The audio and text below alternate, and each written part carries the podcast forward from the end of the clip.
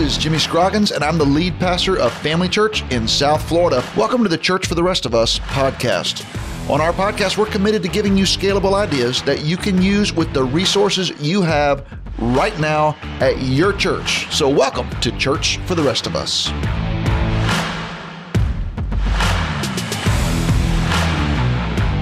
We're back in the studio today, continuing our series on multi site church for the rest of us. And today we're talking about multi site communications.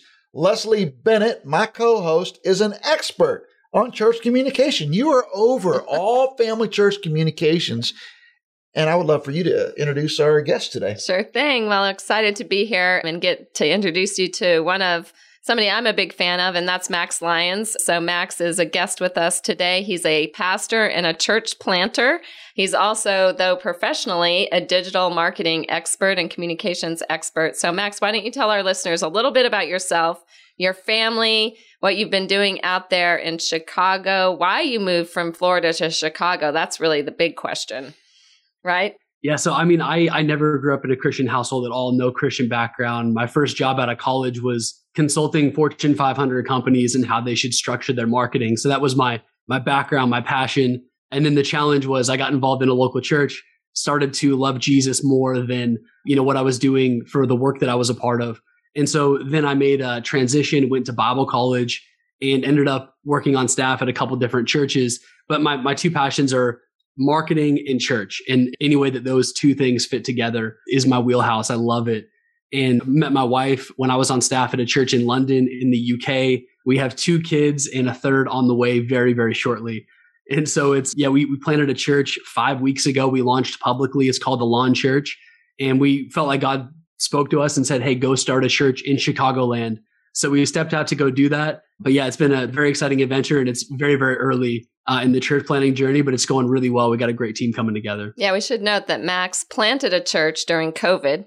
So we could probably have a whole podcast on what Max did planting a church digitally in the digital space and then now moving to in person. But we're going to talk a little more broadly about communications. The other person we brought in today is our own Josiah Kish. Um, Josiah is on our downtown team. He serves in our connections ministry. Mm-hmm. And he's going to be our color commentary today because uh, he's a recipient of something that Max helped us put in place. So, welcome, Josiah. It's good to have you. You want to tell our listeners a little bit about yourself? Absolutely. Yeah. Uh, glad to be here. Yes, my name's Josiah Kish. The most, I guess, interesting thing in my life is I got married last month. There you go. Yeah, it's been awesome so far. Love her. Wonderful girl, way out of my league. Just kind of blessed right now. Yeah, she is a wonderful girl. She is way out of your league. But I will say, Josiah, she's pretty fortunate to have you. And God's blessed her with a with a good husband, and you guys are a great team. And I'm excited about what God's doing in, in their future, Leslie. So let's talk church communications. Hey, Max, you've helped us for a long time now at Family Church. You've consulted with us and given us a lot of great advice. But a lot of the listeners to this program are uh, in medium sized or small churches. Some of them are like the only employee of their church. Why should churches of any size care about digital marketing? Definitely. Yeah, well, I think it's funny when, because my background was working with for profit organizations, and for profit organizations always devote a percentage of revenue to marketing. It's a given. You just are investing in your future growth. And I think when it comes to churches, I came in and assumed that that would be the case, and it wasn't. In fact, most churches spend zero dollars, you know, or a lot of them, you know, even recently have just started to spend money trying to reach new people. And I think as the church, you know, we're called to reach people with the message of Jesus and to get them involved in a church family. And I think for, you know, where we're at on that journey, there's two ways digitally you can get in front of people. One is it's called organically. It just means that, you know, someone Google searches and you pop up. The other way is you you pay to get in front of somebody. And so when you do that, it's basically it's a way to get the message of Jesus or uh, tell people about your church and, and put it in front of people who wouldn't normally walk through your doors. And so I think for, you know, for us, we definitely, I realized that there was this huge need in the church world to be able to reach people with the message of Jesus first and foremost. But I think especially right now, there's studies that are saying that since COVID, so many people have walked away and it's a great time to reach a lot of disengaged. I would probably even use the word like orphaned Christians where they're, they're Christians, but they don't have a church home. And I think digital marketing is a, a huge, huge, huge way to do that. And obviously, when you're small, that looks very different than when you're a large multi site church. Our church plant you know, my wife and I aren't even on staff, right? We're, we're fundraising support on the side. And so, you know, we put a huge focus on marketing, communications, and we have zero staff. We, you know, my wife and I fundraise all of our own support. We have no other staff members. But then if you've got one person on staff, you know, they're probably doing a little bit of everything. Whereas once you become multi-site, you get a little bit bigger, you probably have a team that's doing it. But I think the way that you do it changes as you grow. But I think, you know, it's never too early to start and obviously the again you're investing in reaching more people with the message of jesus. And so that's something that you know that we should all be you know invested into. And i think a lot of churches have a passion for it. They just don't know how. Yeah and max one of the things you just said I, I like you said that when you were in the in the uh, secular uh, corporate world you were relating to them and they always had a percentage of their budget designated for marketing. I wonder if you have a, a target or something that you think churches should be thinking about in terms of what would be a good percentage that churches should be thinking about for marketing?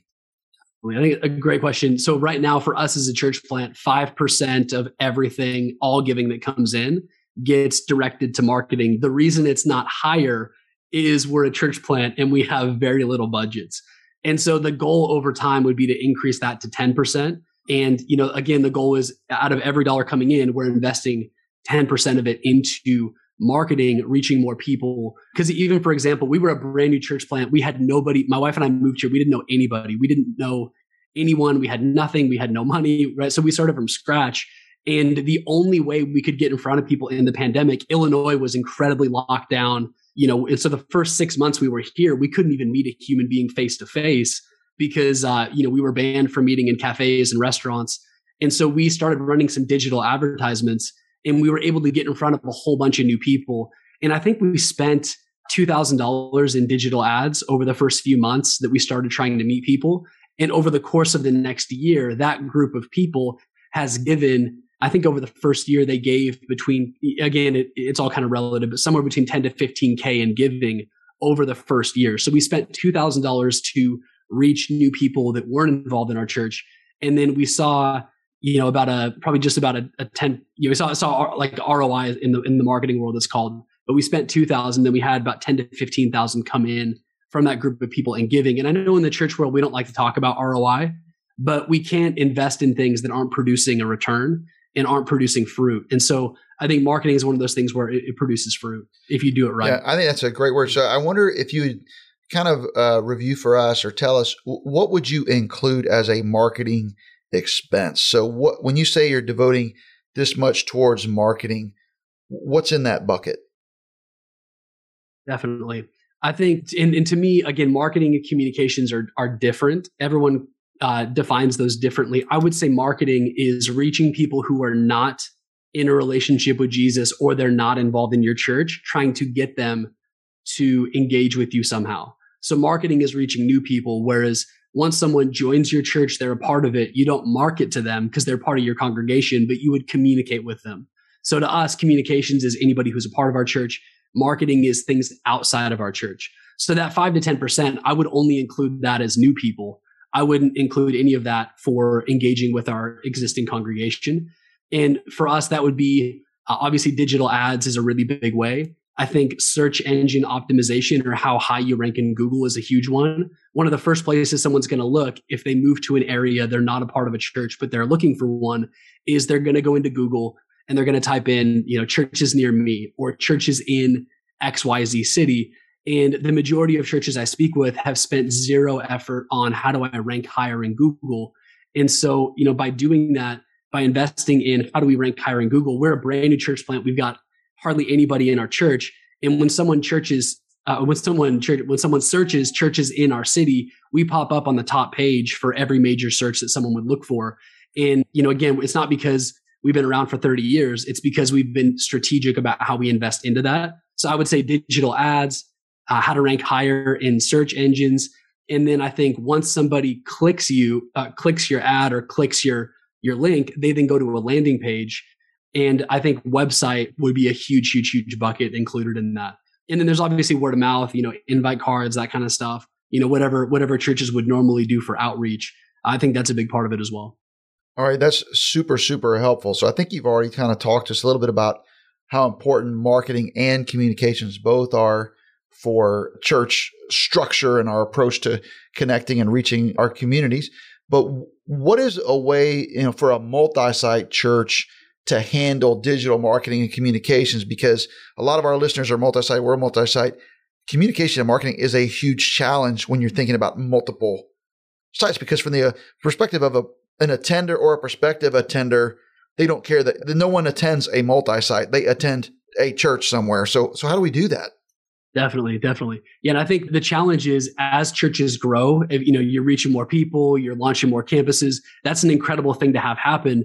The challenge is it creates tension in your communications and how you engage people because back in the day when it's one location, you can communicate, eh, you know, pretty much the same thing and everybody gets it. You become multi-site. Let's say you're within the same state. Uh, you got contextualized like this campus name versus that campus name or you know you want to launch a spanish speaking campus well then you got to translate everything into spanish and it adds a whole nother layer of complication i've talked to churches that have campuses in a tropical area and then they expand to a cold area. And in that cold area all of their marketing and branding is palm trees. And so people walk in in this cold climate and they're like what the heck is this? It, it doesn't resonate. And so the more campuses or you know the more the more that you do the more you know spanish extension services or whatever it definitely adds a whole layer of complication to that. Early phase of growth i think it's better off for churches to be centralized where you keep it within one team. But as you grow the more campuses you launch the more extension services you have you begin to feel that tension of we're doing so many things at once and, and it begins to kind of outgrow one existing team. And so i think the way that you shift that is once you become so complex that your marketing and comms are just not working anymore because you've launched so many new campuses or so many new initiatives, um, then what you want to do is shift to more of a templated approach where you have a central support team that sets up templates, then get given out to the campuses and the campuses can edit them. So that way the majority of the work is done for them, but they can add in their own language or, you know, if it's Spanish, they can translate it but you basically set up a central pool of resources to then give out to the campuses so that they can edit them and set them up as needed. Because then that way the campuses are doing what they can do, the central team's doing what they can do. Because for a central team at a certain point, they just don't know what's happening at every individual campus, and it it, it begins to outgrow them do, for one team to do everything. Well, I'm just asking this for a friend, Max. What number of campuses would you put that at? Just asking for a friend.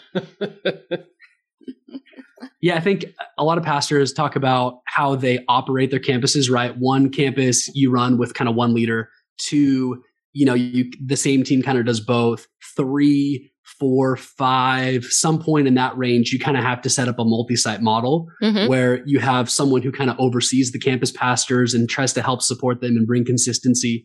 Uh, I would say somewhere in that range is probably where you want to start thinking more that then or just after then is when you want to start thinking about setting up uh, templates that you can give out. And so I would say, you know, as you shift to more of a multi-site model, not too far after that. And again, that's different for every church. And if you have multiple languages, it might come sooner rather than later.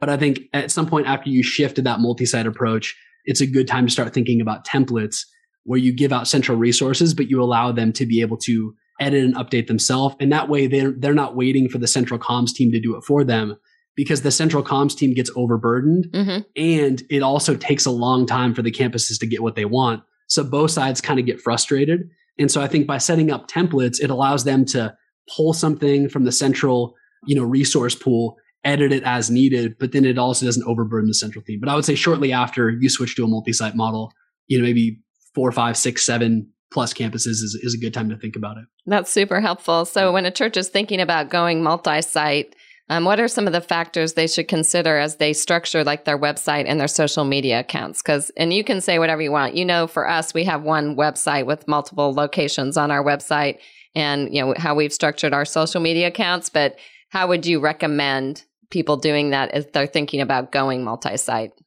there's two extremes and i've been a part of or worked with churches that are on both mm-hmm. on, on, one end of the spectrum is it's like the wild west every campus does whatever they want they have their own websites their own accounts nothing's consistent they just get complete freedom to do whatever they want and um, the campus is oftentimes like that because they get freedom the challenge is it doesn't it's not cons- a consistent experience for the new person and it's likely not as good of a result as you could possibly get At the other end of the spectrum, you've got one team that does everything. And I think the challenge there is it can turn into the central control freak team where it's, you know, they they kind of dictate to the campuses, you have to do this, you have to do that, you have to do this. And then you have that tension where they're overburdened, the campuses are frustrated. And so I think somewhere within that is a, is a happy middle ground. Um, you know, North Point, uh, to my understanding, went complete Wild West for a while. They didn't have any central website and they were outspokenly so. And then they hit this tension where they were like, we can't do this anymore. So they pulled it in and they've got one website now. But I think that the best way to go is to have one central website, but you give the ability to make edits out to those local campuses or, you know, to whatever areas need to make changes. Uh, and so again, if it's Spanish translations, they can edit the language because you don't want the comms team to become a bottleneck where everything has to flow through them. It's too much work.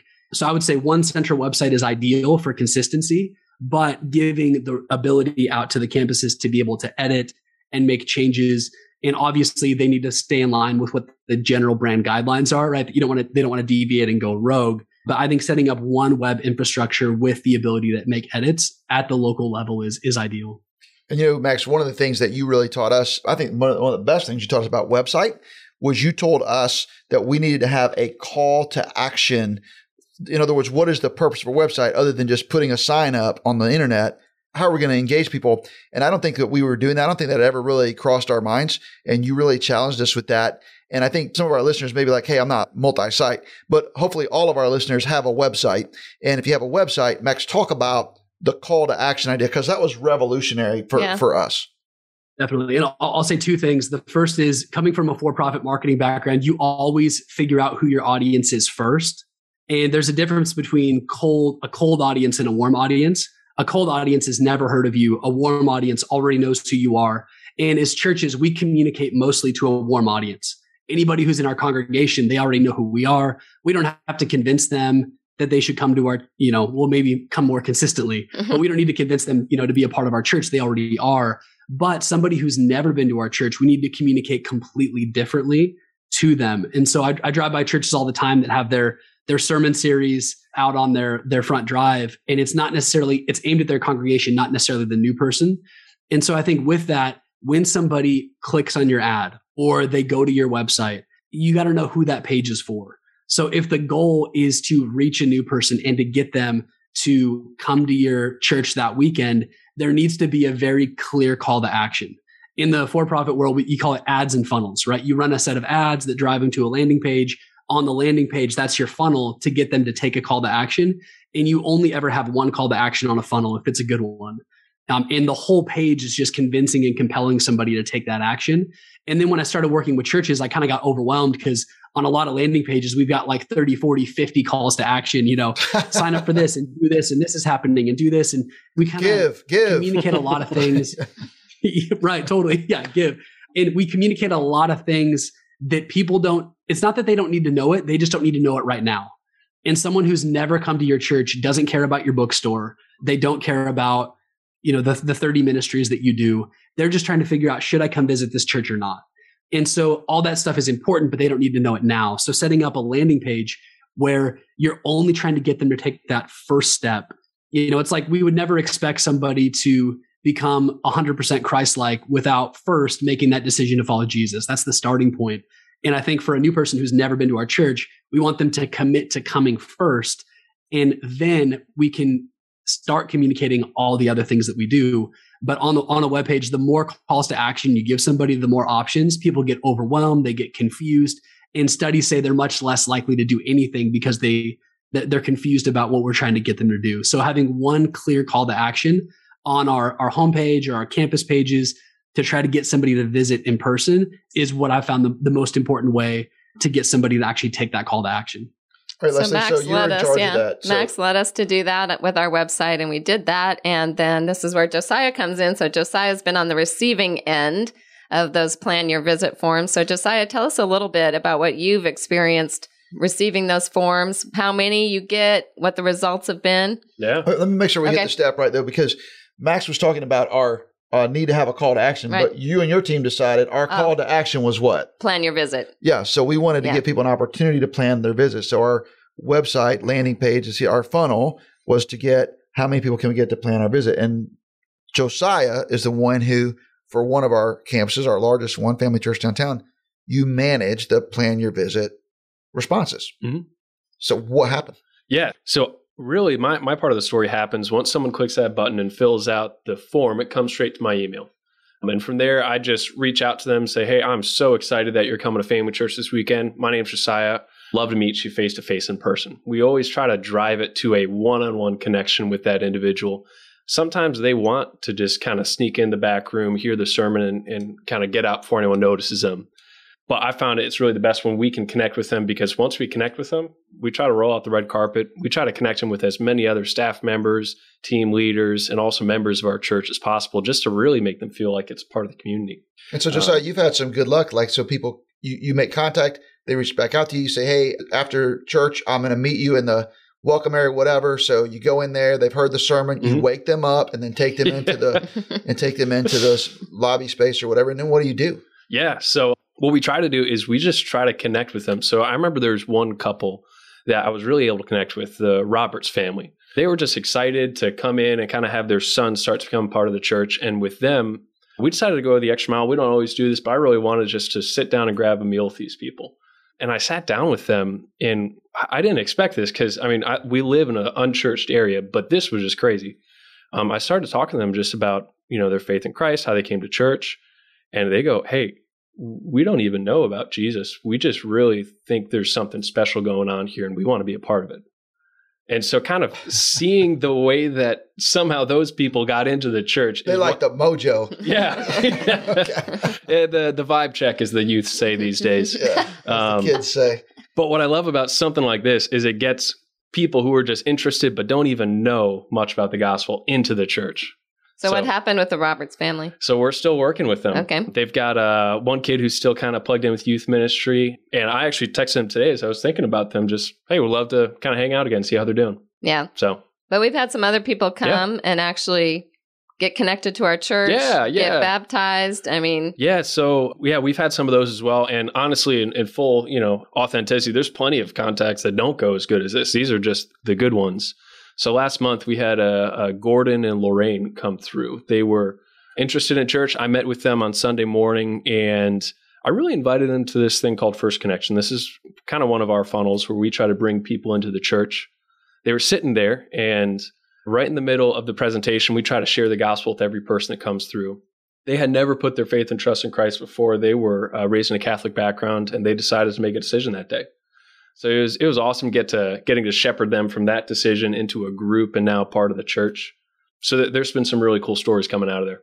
And Leslie, I know you and your team are really proud because we hear this every week. So at our across our 13 campuses, every single week there are multiple people who are coming to our church, one one in one or some expression of it, with the plan your visit form filled out. And just even last Sunday, we baptized a couple from our family church Sherbrooke, right. Leslie, where you and your family attend and they were baptized. They filled out the plan your visit form. Mm-hmm. They were completely unchurched, irreligious.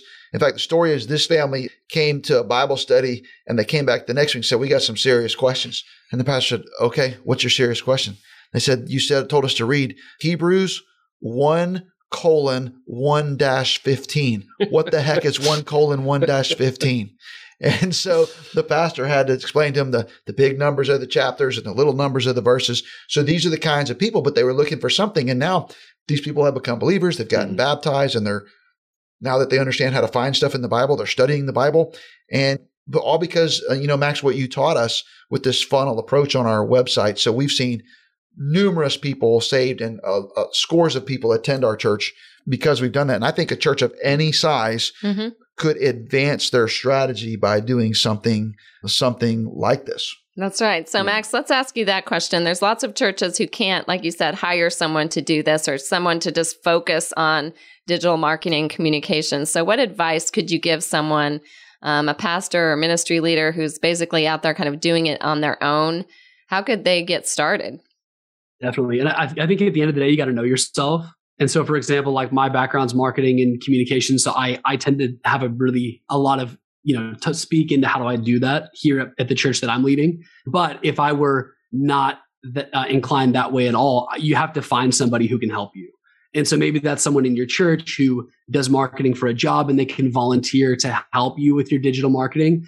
Or maybe it's finding an outside agency that can come in and help support you. With that, you just got to be careful that it's an agency that's actually going to help you, not just take your money. And so you got to make sure that you're finding the right people. But if you're inclined that way, you can do it yourself. If not, you got to find people who can support you, whether it's volunteer or hiring someone else in.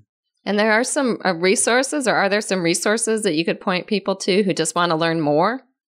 Yeah, about marketing in general. You know, if someone wants to rank higher in Google, there's a guy named Neil Patel. He's one of the top search engine optimization experts in the world. I, I read his blog constantly, what he's coming out with. When it comes to digital advertising, there's a guy named Rudy Mawer. He's one of the top five Facebook ad experts in the world. So I took one of his mastermind courses you know, so again, there's a lot of things you can invest in and study. But if you're a senior pastor and you're like, hey, I don't have the time, that's totally fine. You just got to find who that that right person is. I think when it comes to messaging, Donald Miller wrote a book called Building a Story Brand. It's hands down the best book I've ever read around how do you communicate a message that resonates and gets people to take action. And so, you know, if you're a senior pastor and you want to geek out on marketing, you can check those out. Otherwise, find somebody in your church or bring in somebody from outside who can help you to do that. Yeah, so there's always going to be people who are going to hear a podcast like this and they're going to push back theologically and they're going to say, "Oh, you guys are all about marketing and branding and all this kind of stuff and it's not it's not spiritual, it's not for me." But I just want to encourage everybody that this is not contrary to the gospel or contrary to the great commission in any way. This is part of operating in our culture. In my opinion, it's part of what St. Paul said he was going to do, which is become all things to all men, that by some means he might save some. And so I'd encourage pastors, wherever you are, go ahead and do what you can with what you have. Don't compare yourself to somebody else and feel like, oh, those churches are big or they have a bigger budget or they have bigger staff. You can take a small step. You could even ask a teenager or a college student in your church just to help you do something on social media to help you improve your website in some way. And I'd encourage everybody to get involved. Now, Max, you do have a business. This is part of the way that you and your wife make your living. If someone wanted to reach out to you and see if you were a good fit for their church in terms of uh, paid consultation and doing business with you in this area, what would be the way they could do that? Definitely. I think the easiest way would be to email me at max, M-A-X, at maxmlyons.com. So max at max M as in Mary Lyons, L-Y-O-N-S dot com. That's the easiest way to get in touch with me is just email directly. And I want to be clear that uh, this is how Max makes his living. So this is not for everyone to just like try to get freebies off of Max.